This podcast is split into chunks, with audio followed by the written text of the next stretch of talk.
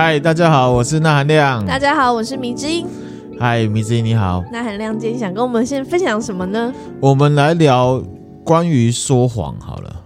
说谎。不过我们切入点是刑案啊，哦，是社会刑案这样子。嗯，这上次我们在 Netflix 上面也有看到一个纪录片，叫做《美国谋杀案：隔壁的家庭》。二零一八年的时候，科罗拉多州啊，雷德里克市。他有一个家庭，然后发生了谋杀案，这样子。虽然是纪录片，不过还蛮精彩的，大家可以去看一下。对，可以看一下。这个案件是发生在瓦兹家，然后这个瓦兹家的女主人叫做夏农。夏农。事情发生的时候，她有五周的身孕了。哦，嗯嗯嗯。她是一个在家里面工作的一个类似做传销的女生。嗯。男主人呢叫做克里斯。嗯。那是一个帅哥。是一个帅哥，蛮帅的。对，然后他在油井工作。那他们当时还有两个还是孩童的女儿，嗯，哦，都蛮可爱的这样子。嗯、在二零一八年的时候，八月十三号，嗯，这个夏农啊，从亚利桑那州跟他的同事出差回来，嗯，他凌晨才到家，大概凌晨一点四十八分的时候到家。那他在跟他的好朋友兼同事叫做妮可的一个女生说：“哦，我明天要产检。”哦，对，隔天要产检。对对对，然后这个妮可就把他载回家之后呢，然后他就知道说：“哦，当时这个克里斯跟两个女儿是在家里面的，嗯，在睡觉这样子。”那到了八月十三号，因为我刚刚讲到他是凌晨回来嘛，对。那到白天的时候呢，这个妮可。就真的是她的妈吉好朋友这样子闺蜜，就发简讯提醒夏农说：“哎、欸，要去做产检哦，你不要睡过头之类的。”那妮可一般是都会回她的讯息，可是这一次就没有回，没有回。这妮可觉得怪怪，怎么没有回？可是她也没有想太多。那一直到这个夏农错过了当天早上公司的会议，公司的早会就对，对他也没有参加就对了。这妮可就觉得奇怪，那简讯也没回，开会你也没有参加。中午的时候，他就到了这个瓦兹家来，他就直接敲门，敲门，拱拱拱，敲门这样子，按门铃啊，也没有人回应啊。嗯，那妮可他就觉得哦，克里斯应该是在上班，所以没有人在，他就打电话啊，他就打电话叫了消防队来。嗯，直接叫消防队来。对，消防队就通知他先生回来。下午大概一点四十分的时候，这个克里斯他就已经回到家了。嗯。然后就知道说，哎，夏农不见了这样子。嗯，那克里斯他在这个过程里面还跟这个消防队员还有警察还在讲说，哎，要讨论说要怎么样寻找这个失踪的家人这样子。嗯，在这个过程里面呢，克里斯他也同意警察进到他们家里面。嗯，因为你知道那个毒树国理论嘛。嗯，就是说警察要搜查什么的都要当事人同意。同意哦。然后他就进去了。那进去之后呢，也没有找到夏农跟他女儿的踪迹，都没有。那反倒是有找到夏农的钱包，嗯，还有手机跟钥匙。夏农的车子也停在车库里，嗯，车子里面还放了这个，就是那个安全座椅啦，嗯。然后呢，夏农的戒指是放在卧室的床上，嗯，这样子，而且戒指还是这个克里斯拿出来说：“哎，奇怪了，戒指为什么在这里？”嗯，然后他还说：“因为那个小朋友不是都会有那种睡觉被吗？睡觉必备的棉被，一条小被被。”他还出来跟这个警察还有消防队员说：“贝贝不见了。”哦，这样子，嗯，他还提醒警察这件事情，对，他表现的很慌张，不知所措。这是八月十三号发生的事情嘛？八月十五号的时候，那个 FBI 就进来调查了。嗯，一开始克里斯告诉警察说，他自己不知道妻子跟女儿到哪里去了。嗯，然后他说，当天凌晨啊，十三号五点十五分出门就没有再见过他老婆。嗯，这个 FBI 在调查的时候啊，克里斯他是在他的家门口接受电视台的访问。嗯，对，还要接受访问，接受访问。然后呢，克里斯他就在这个访问的时候就恳求他们回家，然后还说：“我不知道我们怎么了，那你有什么不愉快，你可以跟我说，嗯，不需要消失什么。嗯”然后一副很担心的样子。克里斯的说法就是好像妻子离家出走的感觉，离家出走。那这事情一直到三个月后，哦，克里斯他接受警察的测谎，对，没有测过。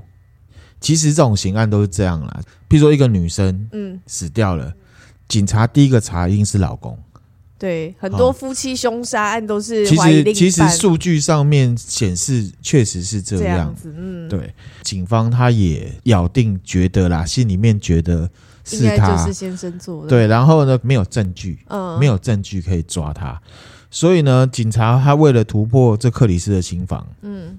哦，他就找了克里斯的爸爸，片子里面有呈现嘛？他爸爸就坐下来，就跟他说：“哦、对对对到底怎么回事？你有什么事情不能说的？嗯、你赶快跟我说。嗯、事情已经没有办法收拾了。嗯，对，我知道你压力也很大，什么事？然后他就崩溃。嗯，可是呢，他在崩溃的那个当下，他还有说谎哦。他说什么？他说两个女儿是他太太杀的。哦，他还是这样说。对，他说过程是。夏农那天晚上回到家，就跟克里斯说他要分居。嗯，克里斯不同意，夏农俩公，嗯，就冲去把两个女儿勒死。嗯，所以他就失控把她勒死。哦，对，他是这样，是这样。可是事实上并不是。嗯。那原来事情是怎么样呢？这个女生她本身是做传销的，嗯，然后她在 Facebook 上面其实很努力的在营造他们是一个完美家庭，嗯，因为老公也很帅，对，然后女儿也很可爱，嗯，然后他们又买了大房子，他们二零一三年买了大房子，嗯，其实财务压力有点大，嗯，二零一五年其实他们已经破产了。已经破产，已经破产。可是这种事情没有必要跟人家说嘛。嗯，对。然后就是维持那个形象。夫妻之间本身有问题，譬如说克里斯觉得女生很强势。嗯，哦，在那个纪录片里面，他有很多是公布他们两个这个社群对谈的内容，嗯，所以女生其实是都比较强势的。对。然后男生就是唯唯诺诺，都是顺着对方讲话。嗯。然后也有发现发生一些事情，譬如说。这个夏农他会念克里斯的爸爸妈妈哦，不满意对方的爸爸。对，譬如说爸爸妈妈买了冰淇淋给小孩吃，嗯，或者是哎、嗯，这个东西里面有花生，他竟然没有注意到，嗯、然后就骂克里斯的爸爸妈妈，诸、嗯、如此类一些柴米油油盐酱醋茶的事情。嗯嗯，结果就是男生他外遇，嗯，然后事实上呢，夏农在被杀之前，他曾经带两个小孩回娘家，好像两个礼拜，嗯。过程里面呢、啊，这个夏农跟妮可还有克里斯本人都在抱怨说，克里斯都没有关心自己。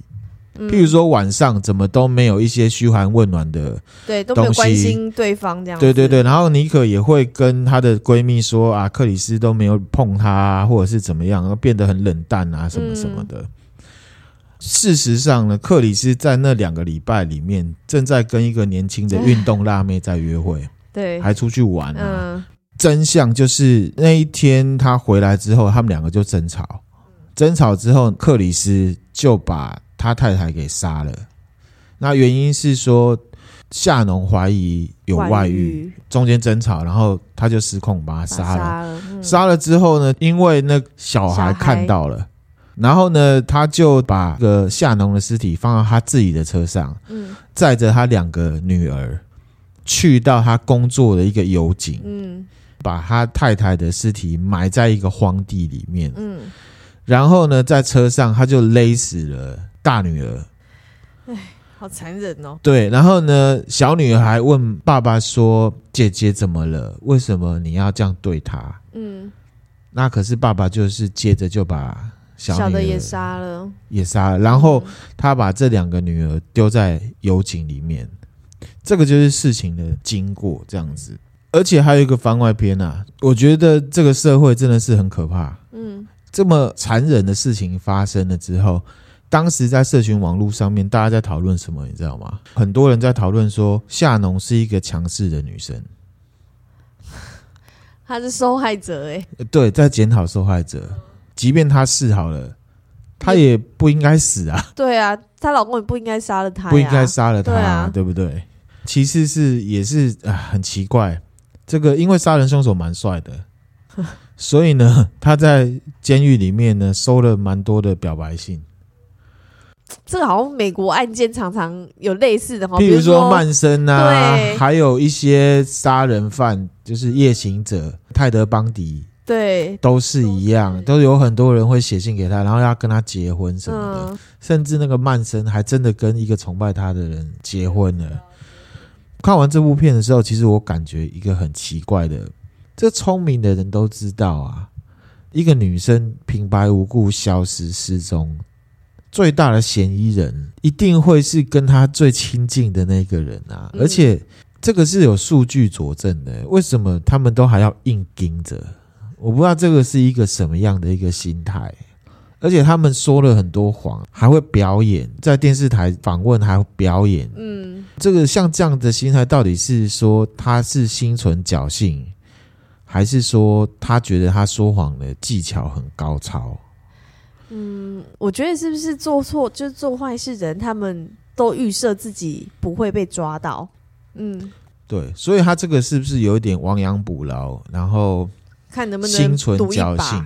可是这件事情是很不理智的，因为你面对的是一大堆查案子的，而且这些警察、这些 FBI 的人查了那么多案子，真的很难躲得过。对，而且你还去参加测谎，测谎又没过。换位思考，哈，我是凶手的话，我在现场参与这个调查过程一阵子之后，其实我自己就会想要跑掉。哎，如果我不想要认罪的话，我一定会跑掉。因为你总有一天会被抓到，啊、一定会被标康。然后我要再分享第二个案件——华山草原分尸案。嗯，那这事情是二零一八年，它发生在台北市华山呢，华山那里，它有一个闲置的空间，叫做野居草堂嘛。嗯，那时候就是野青众跟台北市政府申请的一个一个场地，它是一个特别的计划跟活动，这样。想不到竟然会发生这种事情。那这事情的主角受害人呢，就是有一个高姓女子。嗯，那她在二零一八年五月的时候，在 Facebook 上面，她认识了在这个野居草堂里面住交射箭的一个男生，叫做陈伯谦。陈伯谦，十九号认识嘛，他们在十天后，也就是二十九号的时候，他们就见面了。嗯，见面，那当然男生就是。教他射箭啊，嗯、然后男生也有委托这个高姓女子帮他做一些什么气化类的事情，这样子。呃、嗯，二零一八年五月三十一号的时候，陈伯谦他在野居草堂那个地方跟朋友喝酒，嗯、然后这个高姓女子也在，那大家都喝了一点酒，这个陈伯谦他就性侵了酒醉的高姓女子。嗯，然后这个高姓女子因为她有抵抗，嗯，陈伯谦就把她勒毙了。然后最变态的事情就来了，他呢把高姓女子切成十三块，分尸。最变态的，我觉得这个这个人真的应该要被判死刑。嗯，他把一个高姓女子的胸部跟阴部切下来，放在这个标本罐里面保存。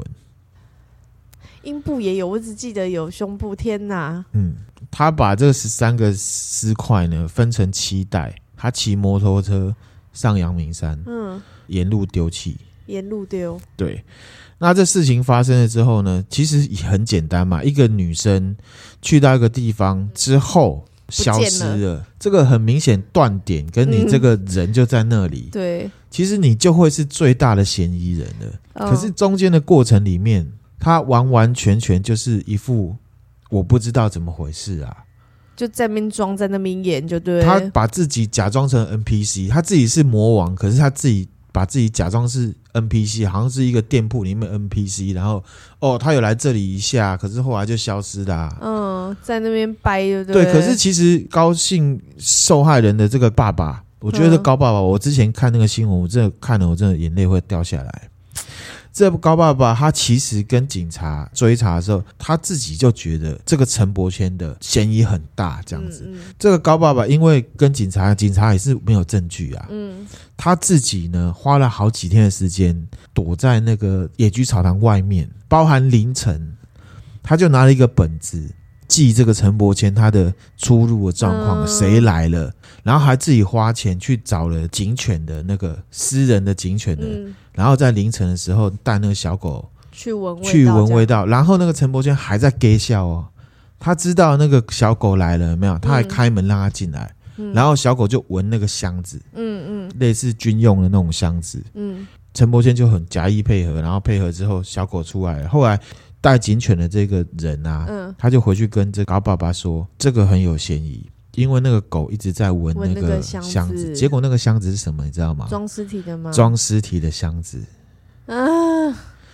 后来是警察，他把这个陈伯先叫来警察局讯问，跟刚刚那个克里斯是一样的状况。嗯，我没有证据，嗯，可是依照我的经验，嗯，我就知道是你了，而且你要不要自己讲？然后就说迟早会有证据知道是你，你如果认罪的话，就是可能可以减轻刑期之类的。后来他就真的认罪。这个人我觉得说谎成性，而且他表面上的样子跟他私底下的样子根本是差很多。嗯，我觉得这社会真的很可怕。嗯，然后他就认罪了嘛。嗯，认罪之后呢，他中间呢供词反复哦。他后来他又翻供，他说他只是协助处理尸体，而且他没有性侵。哦，他又讲一个。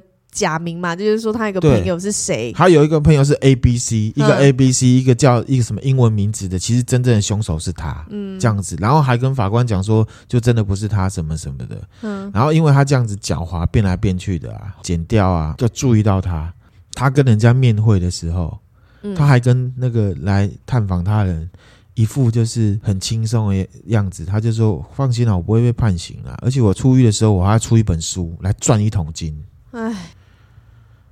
真的很要求，很要求。后来呢，一审他被判死刑，因为法官怕他重返社会会再犯。嗯，我觉得有可能啊。他讲那一番话，刚刚那一番话，就觉得他出来是很有可能，很有高几率会再做一样事情。嗯，嗯，可是很遗憾的，在今年二零二零年四月七号，嗯，二审，嗯，变什么无期哦？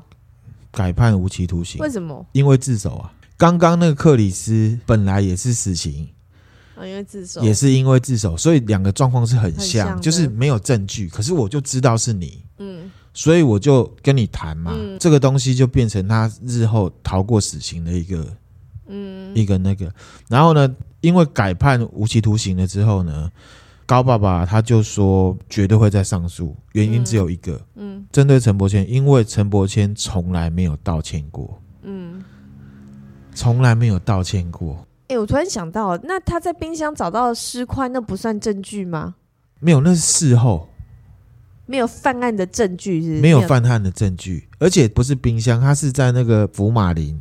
哦哦哦，对对对。而且呢，这个野居草堂不是他家，嗯，他是在陈伯谦的家里面，而且是他认罪之后，哦，对，才去找。哦然后，反正这件事情还在还在过程当中啊，只是说我看了很多新闻讲这个案子的，我觉得这个高爸爸很坚强的一个人。这个陈伯谦如果真的让他判无期徒刑，我觉得很不公平，很非常的，不要说对社会不公平啊，对这个爸爸来讲真的是很不公平。嗯，那其实讲了这两个案子，我最可恶的点是什么？我觉得他们最可恶的点就是他们居然存着一个。算是侥幸吗？就是明明就是他做的，他还在那边给大家增效。哎，对啊，就是如果你逃，如果你跑远远的，至少还会让人家觉得说你是因为想要让人家抓不到。对，然后对不对？对，然后你现在就是明明是你，然后你还在那边讲那些假的，让警察给笑这样。对，然后警察。调查案子的方向也都会是错的，你就是把人家耍的团团转呐。对啊，但是就是因为他们他希望警察不要把他当成嫌疑人。对，可是理智上判断根本是不可能的事情嘛。嗯嗯，嗯，所以我不知道他这个心态。我自己觉得这两这两个案子最可恶的点是，这两个人他骨子里都是冷血。嗯，可是他表面上一个是帅哥，一个是好青年。嗯，伪君子的感觉。伪君子，哈。嗯。因为这个克里斯他在 Facebook 上面就是一个爱家好男人哦，还会抱着女儿在那边坐飞机，呜呜，然后就是就居然亲手杀自己的女儿。第二个点，我觉得这两个案子最可恶的是他们说谎，嗯，而且他们仿佛一副他说的谎是可以蒙混过关的。好，那就讲到说谎好了。嗯你有没有发现，其实没有任何法律啊，没有任何法律条文去惩罚说谎这件事情哦。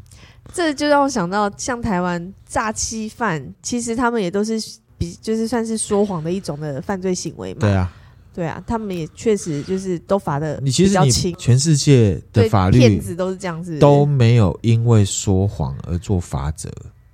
在法律上面，只有做到就是因为你说谎造成别人的损失或是伤害的时候，用那条罪去定你哦，去罚你这样。说谎本身是不会没有的，你知道为什么吗？为什么？因为说谎是道德层面的事情。说谎这件事情呢，就很像是算式里面的乘号，就是你前面做这件事情是违反法律，是会有罪的。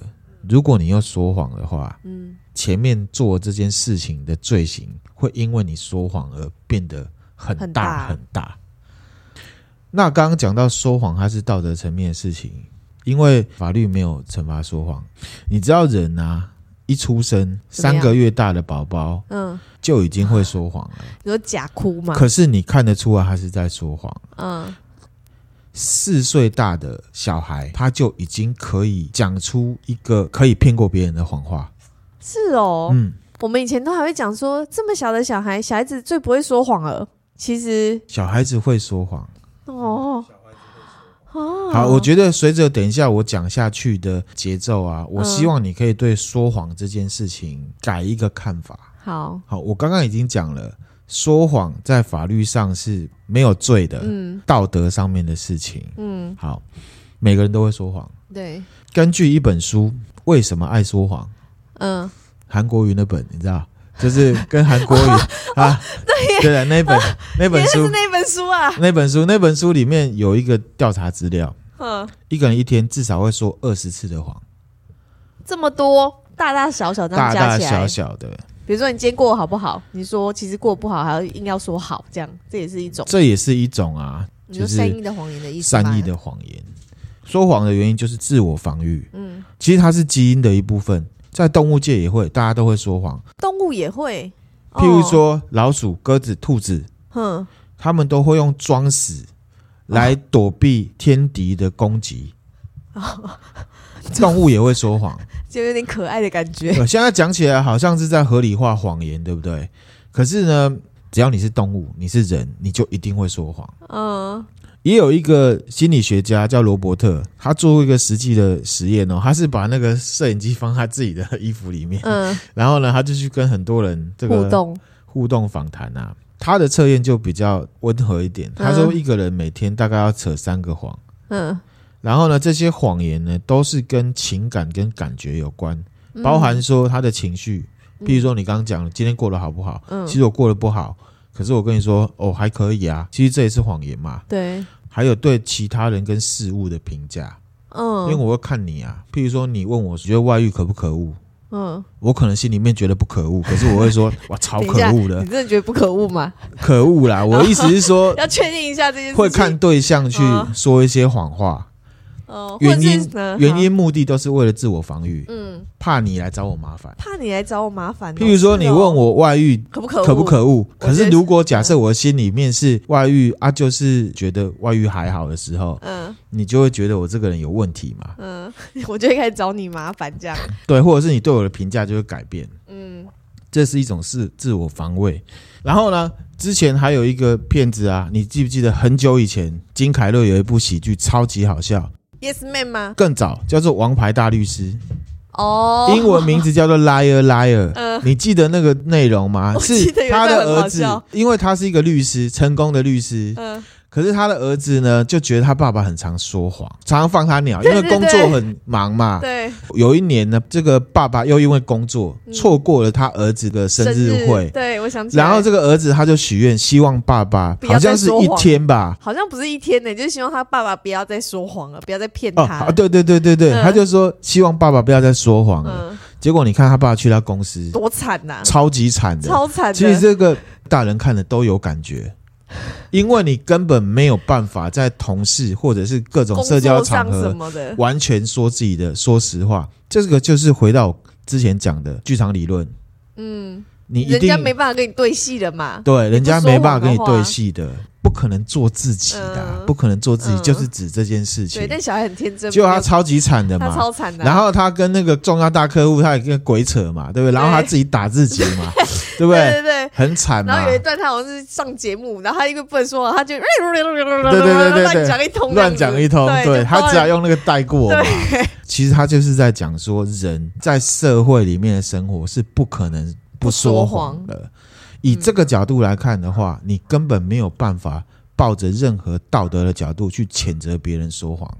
嗯，确实，其实是不行的，除非我刚刚讲的那个算是他前面做的那件事情。嗯，小事你说说谎，其实也没有人会理你。事情越大，代价越大，他伤害你或者是伤害别人的是越大的时候，你就越不能说谎。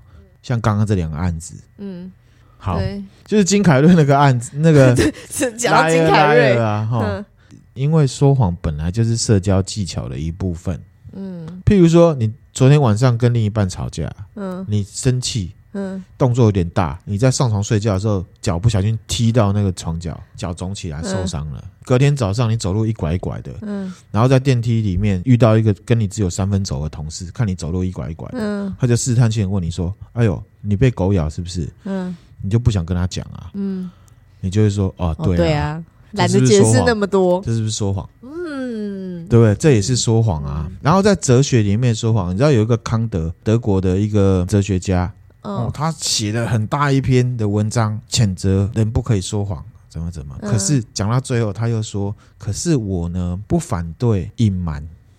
”啊，举例，譬如说，你有个好朋友，嗯，他欠我一百万，嗯，你这个好朋友叫春娇好了，嗯，我呢就需要找春娇，嗯，然后春娇躲在你家，我就敲你家的门，嗯，请问春娇在吗？呃，不在。你说不在，这就是说谎，对不对？哦、康德就说这样就说谎，这样不行，对不对？可是康德说你可以隐瞒，你可以说、嗯、我刚刚一个小时前看到春娇跟志明在那个巷口杂货店聊天，只要这件事是真的，你跟他讲，你就说你可以去问那个志明看看，这样可以，这样可以，就是你没有回答他的问题，请问春娇在吗？我没有回答我。避这个，你只有说哦，我刚刚一个小时前在巷口看到那个春娇跟志明在杂货店里面聊天，你可以去问一下志明。这个蛮有趣的耶。我本来说谎的这个主题是要讲哲学类的，呃，可是我觉得大家应该不太想听，我所以我只讲了中间一点点。点点康德他这个高道德标准的人来讲的话，他就觉得这就不算说谎。嗯，所以如果你今天问我过得好不好，我就不要回答你，你就说你觉得呢？嗯啊，对，你不想回答，回答。你想说谎吗？好，就是讲了这个说谎，其实不应该用道德的角度去看他，你应该要把道德的角度去挪到他因为什么事情说谎。嗯，台湾的家庭教育小孩不能说谎，可是其实有很多时时候说谎是一种社交，就是你要在这社会上生存是可能，包含连在家庭里面也是一样。对，比如说妈妈辛辛苦苦煮饭给你吃，就算再怎么不好吃，你也要说好吃啊。我很建议不要去把说谎这件事情当成是一件很糟糕的事情。譬如说，女生会骂违背她的男生说是渣男，嗯，因为他说谎。嗯，其实我觉得你应该 focus 在他之所以是渣男做的事情，而不是他说谎这件事情。因为说谎，每个人都会说。就是不要纠结在他是不是说谎这件事，而且要去看说他为什么说谎，或者是他是什么。对，他做了什么事情？譬如说杀了人，他说谎，当然他是可恶嘛。对。可是呢，刚刚讲那么多合理化说谎的这种事情之后呢，呃，我在网络上有看到一些心理学家关于说谎的人的语言习惯。嗯，嗯，就是说你很讨厌人家说谎的话，你可以把它当做一个小参考。哦，有什么习惯？第一个。说谎的人，他常常会重复问问题的那个人的话。这个可是这不是说话技巧吗？有时候人家问你问题，不知道怎么回答的时候，你就是可以重复他的话来争取自己思考时间。这是这是有语境的啊。哦，譬如说我问你，你觉得二零二一年的经济环境会是怎么样？嗯，这个完全不会牵涉到说谎。哦，好，譬如说你今天有没有上班？我今天有没有上班？然后，然后假设你没有上班，你可能就会说：“我今天有没有上班哦？” 就是你知道意思吗？那有什么好想的啊？有上班就因为他要说谎，所以他要有时间。哦，你懂我意思吗？那个语境语境是不同的。比如说，我问你说：“二零二一年经济状况，你觉得会是怎样？”这个不会涉及说谎啊。哦，对了，就算你说谎，我也听不出来，因为二零二一根本就还没发生，你怎么说谎？嗯。哦，好，好，还有呢，通常呢，老实的回答都会是简短的答复。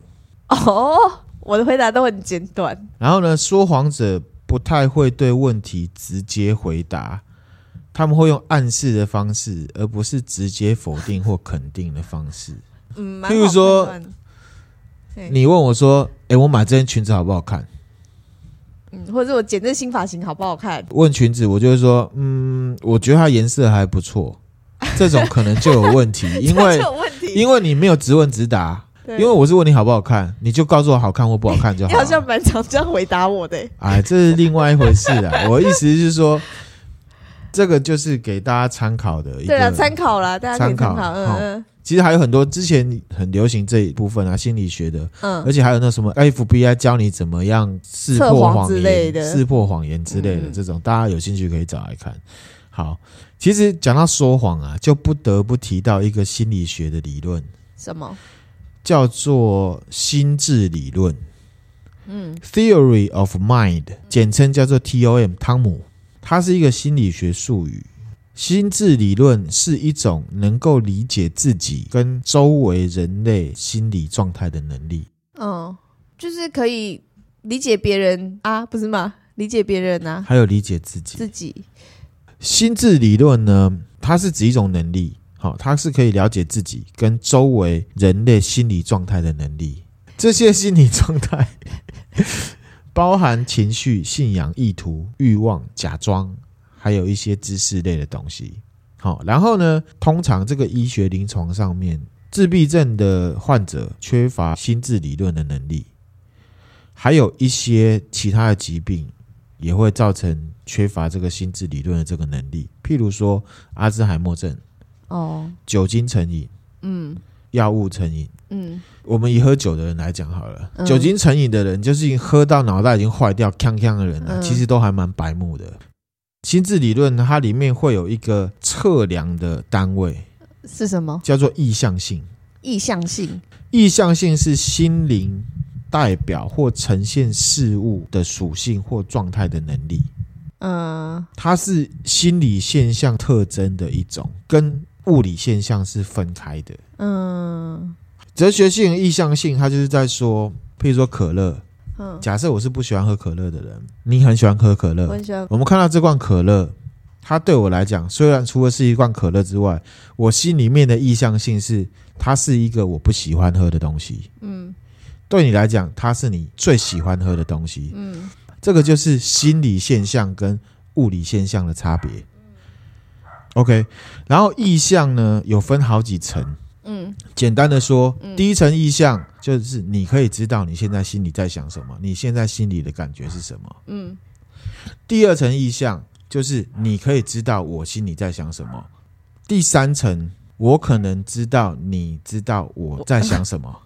OK，嗯，第四层，还有第四层，有训练的人，嗯，好，有训练。有六层，可以到六层。哇！我知道，你知道，我知道，你知道，我知道，你知道，你在想什么？好，可以写小说的人，他至少要有到第四层。常常有人在讲说啊，这狼不巧，嗯，这狼不巧，就可能他只有一层。嗯，他只能了解自己，他只能了解自己，他没有办法接受别人的意向。嗯嗯嗯嗯。啊，稍微聪明一点的人，就是。我知道，你知道我在想什么，嗯，然后我就会去比对我在想什么，跟我觉得你觉得我在想什么的落差是什么，在哪里？呃、有一个实验，呃、有一个叫做李的教授，李，Doctor Lee，嗯，Doctor Lee，他就做了一个实验，去连接说说谎跟心智理论的关系在哪里？他就针对小孩子去做实验。嗯。他发现了几件事情。第一个，其实孩童两岁到三岁就开始会说谎，嗯，可是他要一直学习到四岁，可以说出一个可能可以骗倒对方的谎。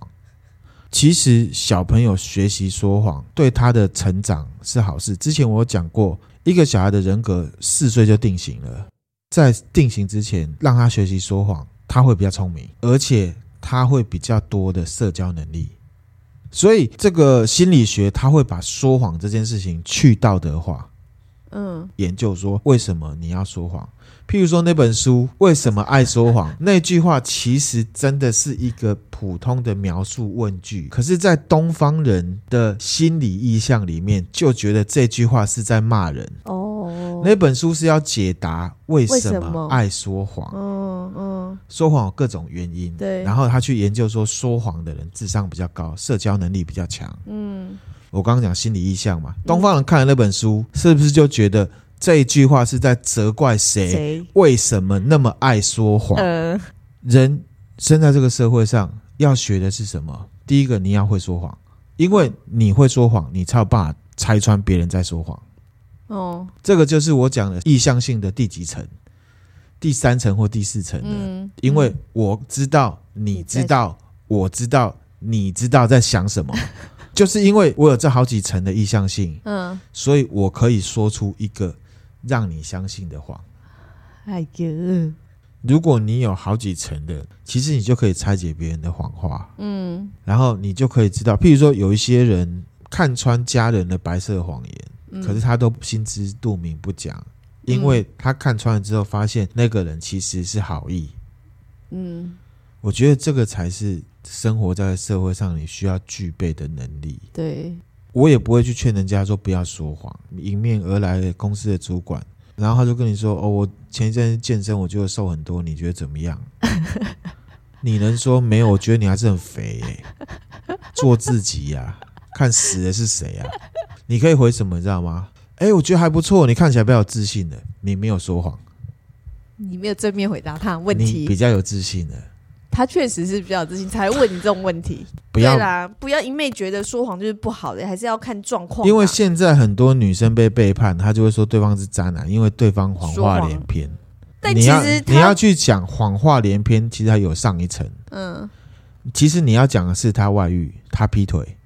对。他做的别的事情，其实是这件事情。如果啊，人类在社会当中说谎是无可避免的，就要力求几个原则。哦，第一个，对重要的人尽量力求诚实；第二个，越重要的事情越不要说谎。嗯，第三个，不要给人习惯性说谎的印象，因为那是很悲惨的。这一集就分享到这里喽。这一集我们就分享到这边啦。如果大家听了觉得有趣的话呢，可以关注我的频道，嗯，或者是也想跟我们讨论的话，如果你有不同的见解，也可以留言跟我们。也可以在 First Story 或者是在我 YouTube 的上下面呢留言跟我互动。对，我们有开一个 Facebook 的粉丝团，叫做“钠含量过高”，嗯，有兴趣的话也可以去找来。看一下按个赞追踪一下。那我们今天分享就到这边啦谢谢大家拜拜。